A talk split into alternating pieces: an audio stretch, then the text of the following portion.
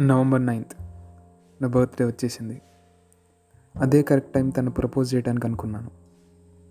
Friends అందరూ birthday పార్టీకి వచ్చారు. తను మాత్రం రాలేదు. ఫోన్ చేస్తే నేను ఊరు వెళ్తున్నాను సారీ సిద్ధార్థ్ అని చెప్పింది. తను రావడం లేదనేసరికి నా మనసు అంతా బాగా భారంగా అయిపోయింది. మనసులో బాధను పెట్టుకొని నవ్వుతూ ఒక హారబుల్ బర్త్డే సెలబ్రేట్ చేసుకున్నా. ఫ్రెండ్స్ అంతా వెళ్ళిపోతున్నారు. టైం లెవెన్ థర్టీ అయింది. అప్పుడే నాకు ఫోన్ వచ్చింది. ఎవరో తెలీదు అర్జెంట్ ఎమర్జెన్సీ బీచ్కి రమ్మన్నారు. బీచ్కి వెళ్ళి చూస్తే అక్కడ ఎవ్వరు లేరు. ఫోన్ చేస్తే స్విచ్ ఆఫ్ వస్తుంది. ఇంకా వెళ్ళిపోదామని బైక్ దగ్గరికి వెళ్తుంటే ఒక్కసారిగా చీకటిగా ఉన్న బీచ్ అంతా వెలుగులతో మెరిసిపోయింది. హ్యాపీ బర్త్డే సిద్ధార్థ్ అంటూ ఎవరో పిలిచారు వెనక్కి తిరిగి చూస్తే ఆద్య.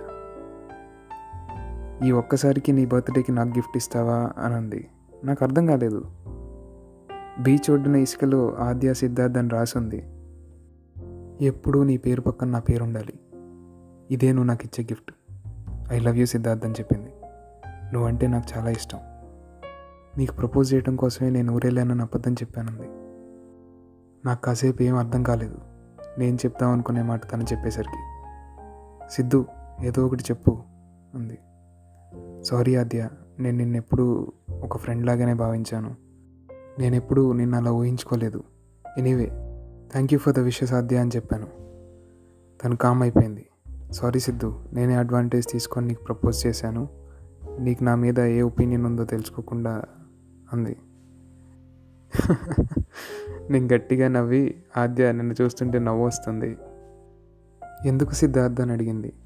సారీ ఆద్య నేనే నీకు ఈరోజు ప్రపోజ్ చేద్దాం అనుకున్నాను కానీ నువ్వే నాకు ప్రపోజ్ చేసావు I too love you Aadya.